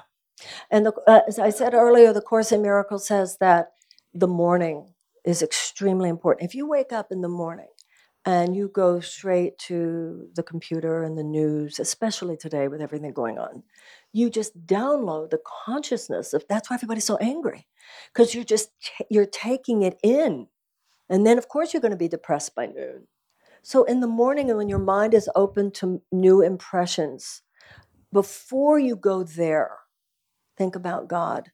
You you you don't you you take a shower or bath to get yesterday's dirt off your body. You meditate and pray to get yesterday's stress off your mind.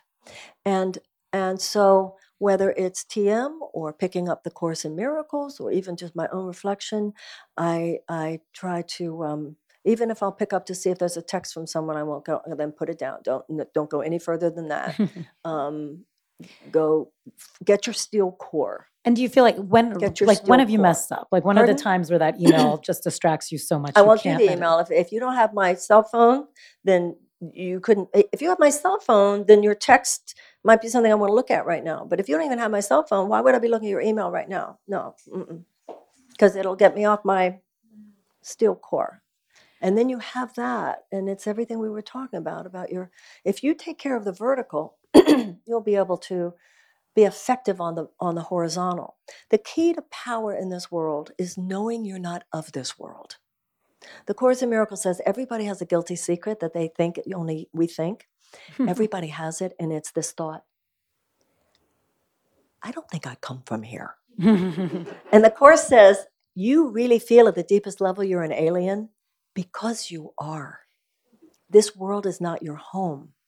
So, first, you claim your home, which is in a realm beyond this world. Then and only then can you be comfortable in your skin. That's the counterintuitive thing. The only way to be comfortable in your skin is to know you're not your skin.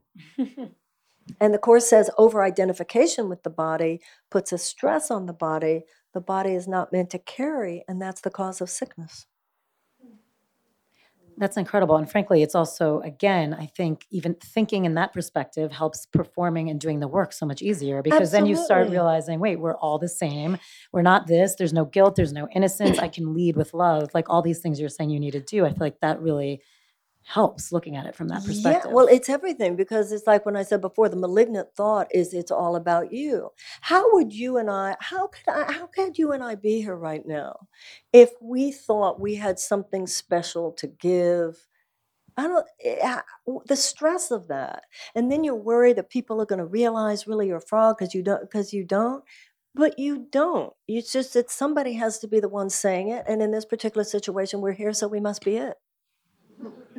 There's nothing more special than that. The Course in Miracles says all of the children of God are special, and none of the children of God are special. 90% of the time, the advice that will liberate you is to say to yourself, get over yourself. I think we should end on that because that's amazing. I mean, that was incredible. We're gonna, we'll still do a Q&A and she's gonna do her personal practice, which will be a five to 10 minute meditation. So stick around for that. So the Q&A will be after. I wanna say thank you though, because our I listeners just are think so you're so fabulous. Have you told everybody we were in Israel together? I mean, no, but we had an amazing trip in Israel together. I, I go just to, think you're tremendous, and I think your place is beautiful, mm. and I'm not surprised that it's, it's cute. I just think you're wonderful. I love you. I love you too. And like I started and said, you are an unbelievably loyal and kind friend Thank amongst you. just one of the most brilliant spiritual teachers Right out there. back at you. Thank you. So honey. thank you. Um, but I do want to say, you guys, if you haven't subscribed yet, please do. It really helps us. And please write a review as well. Marianne.com, go to her website. If you didn't sign up when you came in for her email list, please make sure on the way out that you do sign up. Marianne.com has all of her events, all of your talks. Always here once a month at the Saban Theater. And you're lucky because it's also this, coming Monday. t- right? tomorrow? Yeah, two days. Monday. No, Monday. Yeah, this Monday. And she's here once a And month. the tenth, twelfth, December. And also, again, I mentioned the Teaching for Teachers program, which she just did, which is incredible. And you can get that on her website too. And if I may, um, as I said, uh, I don't know for sure, but because you never know until that last moment. but I am considering the possibility of running. And if you have an opinion about that, I'd love to hear your opinion. Well, I'd let's love make the hear it opinion tonight loud or- right now. I meant personally, but thank you. Sounds pretty good to me. Thank you so much. So thank you. God bless you. And Tom. you guys Thank all you stay so much. put. But for everyone listening at home, thank you so much. And you're amazing. And thank you for just even Takes your one energy to know walking one. into this Thank you, place for honey. us. Thank you. Okay, so now we're going to do your personal practice. How lucky are we? We got a meditation from Marianne. Is that what we're doing now? Yeah, like a five to 10 minute meditation. Okay. All right. We see in the middle of our mind a little ball of golden light. We watch this light as it begins to grow, larger and larger, until now it covers the entire inner vision of our mind. We see for ourselves within this light a beautiful temple. We see a garden that surrounds the temple and a body of water that flows through the garden. We see that the inside of the temple is lit as well by this same beautiful golden light. And here we are. For we have been drawn together by the power and in the presence of God. Having closed our outer eye, we are opened to the light which is within. We see in the middle of this temple the presence of God, however, God appears to us. Some see light, some see angels, some see Jesus. Whatever image moves through your subconscious mind is true. And in front of this image, there is a white marble slab.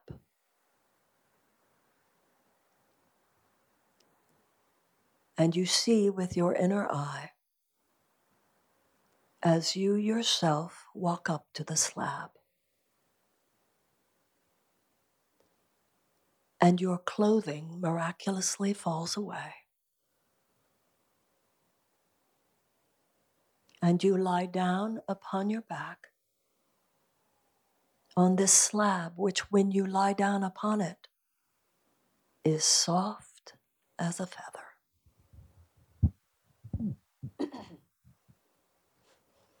And now, this image of God, whatever the image is, is one likened to Jesus himself putting his hands up above and over you.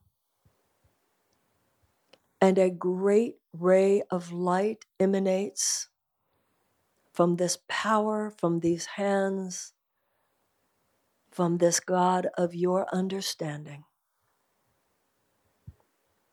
And angels surround you and pour forth into your body a holy medicine, a divine elixir. This divine elixir begins at the top of your head and moves through your brain. This divine elixir moves through your eyes and moves through your ears. This divine elixir moves through your nose and moves through your skull. This divine elixir moves through your hair. This divine elixir moves through your neck. This divine elixir moves through your tongue. This divine elixir moves through your mouth. This divine elixir moves through your throat, your esophagus, every bone, every organ, every muscle, and the blood itself.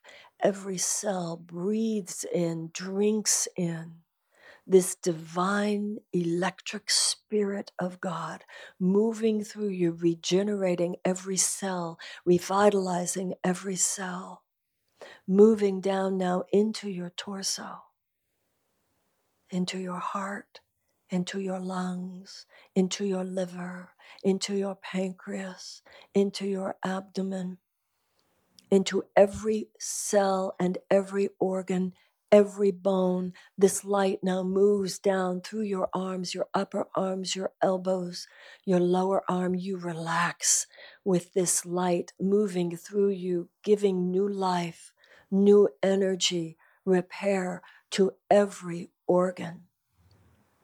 Your breasts, your skin, your bones, your spine your cervix, your vagina, your buttocks, your penis, every part of your body healed, repaired. The cells drinking in this energy, this life, God's most holy restoration of your physical self, moving down now through your thighs, moving down, rushing through the blood, revitalizing the blood, the knees, the lower legs, the ankles, the feet, the toes, the fingers, the hands, the skin. Feel every organ, every cell drinking in new breath, new life, new light, new health. As now we dedicate our bodies and we apologize to ourselves for stress we have put on our bodies, for ways that we have not fed it and nourished it and taken care of it the way we might. And we appreciate in this moment the precious gift it is. And it is as though we are standing looking at our bodies on this slab. And we give thanks for the body and we commit ourselves to its nourishment and its nurturance and its care. And we receive this healing.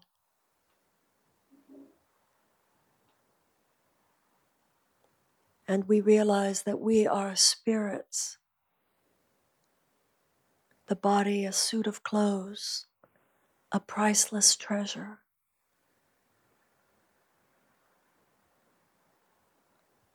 And we feel ourselves inhabiting it in a new space whereby we realize we are children of God. And now the hand of God is upon you, and you are lifted up and you place in God's hands your burdens, and you place in God's hands your weakness, and you place in God's hands your past, and you place in God's hands your present, and you place in God's hands your future, and you place in God's hands your defects, and you place in God's hands your despair, and you place in God's hands your loneliness, and you place in God's hands your strength, and you place in God's hands your successes and you place in God's hands your intelligence, and you place in God's hands your talents. And all is now surrendered. All is now surrendered to love to use for love's purposes.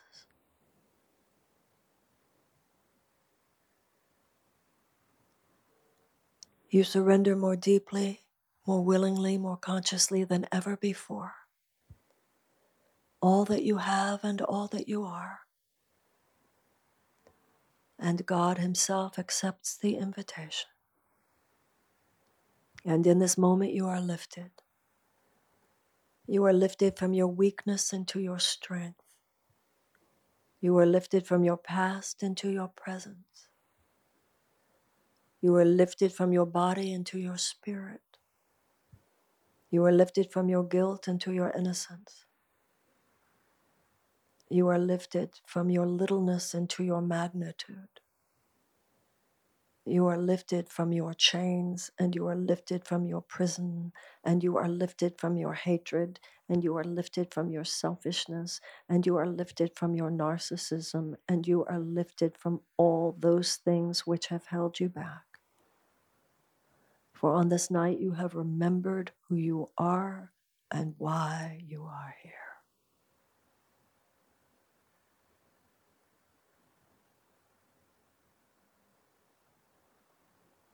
And you shall no longer be who you used to be.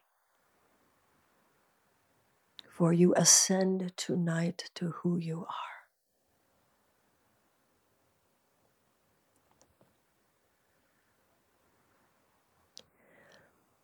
And now we take this moment to think of one person. One person with whom there is difficulty. One person with whom the unity has been rent, in which some painful separation of judgment has entered into the field. And in this moment, we surrender this relationship to God and we pray that it be lifted to divine right order. We place it on the altar and pray that it be lifted high above all the walls that would divide us. May a great wave of forgiveness come upon us. May they see only the innocence in you. And may you see only the innocence in them.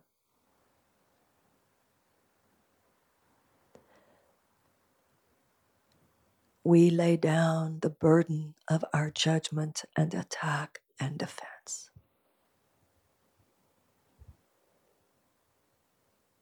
That now this relationship might be reborn.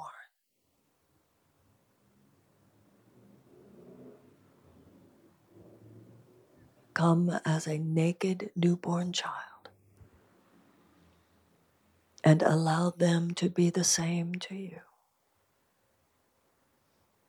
The effects of all mistakes now nullified. For they were only illusions. In this moment of truth, you are united as one.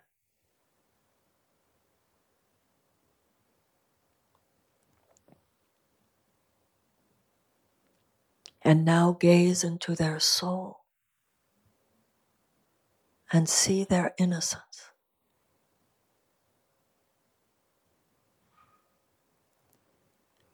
And now gaze beyond them and with your inner eye, gaze into the innocence and the brilliance and the glory and the love of every person in this room.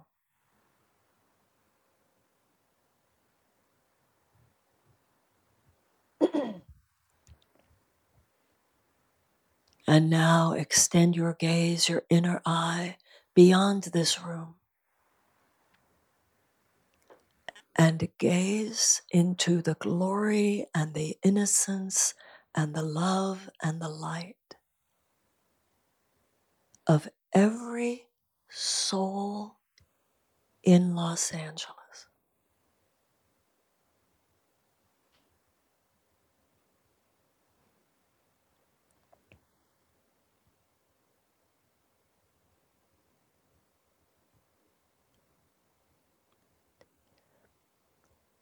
And now extend your inner eye to gaze upon the light and the glory and the love and the innocence of the billions and billions of souls who inhabit this earth with you.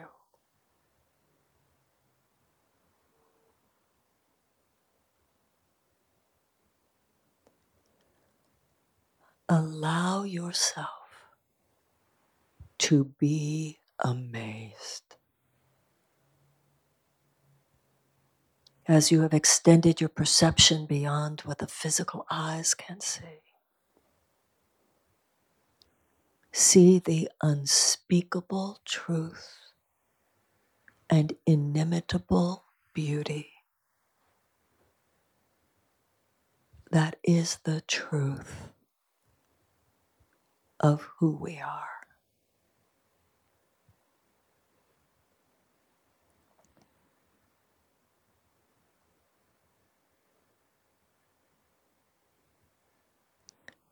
And notice that the light in each of us is one with the light in all of us.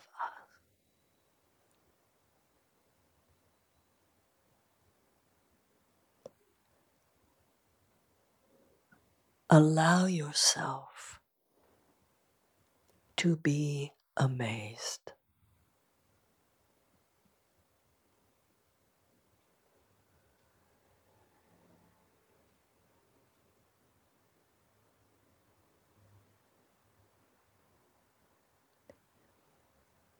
And now you have assumed your function. You have remembered your purpose. You have remembered who you are. And you have remembered why you are here.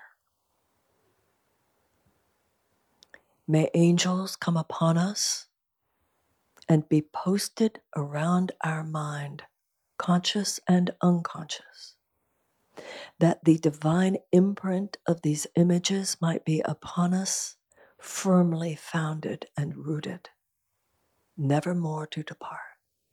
That from this point forward, when you see anyone, you shall see with your inner eye.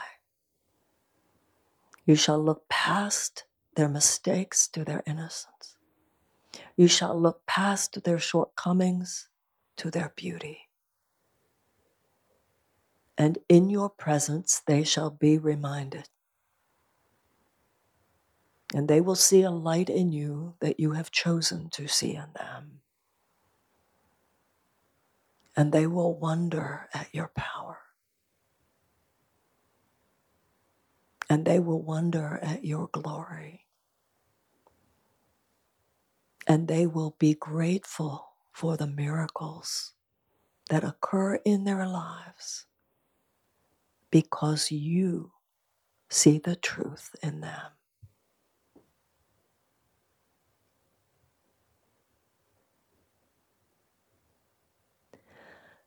Such a holy night this is, that together we are reminded there is a life beyond this world. There is a light beyond this darkness. There is a truth beyond these illusions. There is a glory beyond this chaos. And tonight we place ourselves in service to it, that we might become invokers of it that we might become midwives of it, that we might become deliverers of it, that in our presence all that is not it shall dissolve. For such is our task. Such is our purpose. Such is our mission.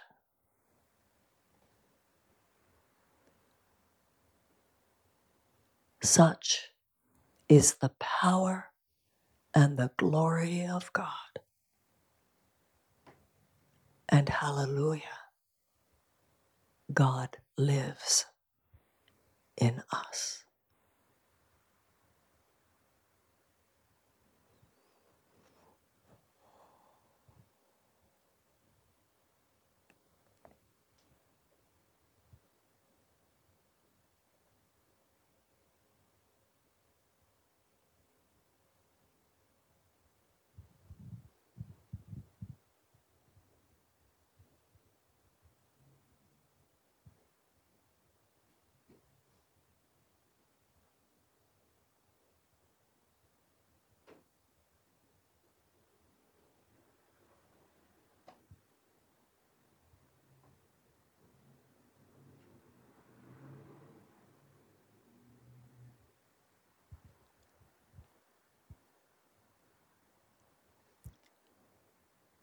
Gently prepare yourself. For when you open your outer eye, you shall be changed. And let us remember that on this night, we prayed that God come upon us. And as we see in the future how these changes are manifest, let us remember to give thanks. Sending our love and our best wishes to one another. Sending our love and our gratitude to Tal and to this place and praying that it be blessed. Together, we say, Amen. Talks is produced by Mike Burns, Nicole Rappi, Reem Edon, and music is by Alex Vetter. If you haven't subscribed, please do. And also, wherever you listen, please go and leave us a review. It's so greatly appreciated. It really does help us out. If you want to keep talking about all this stuff, please join our community on our secret Facebook page. Go to Facebook, search DENtalks Podcast, and join us there.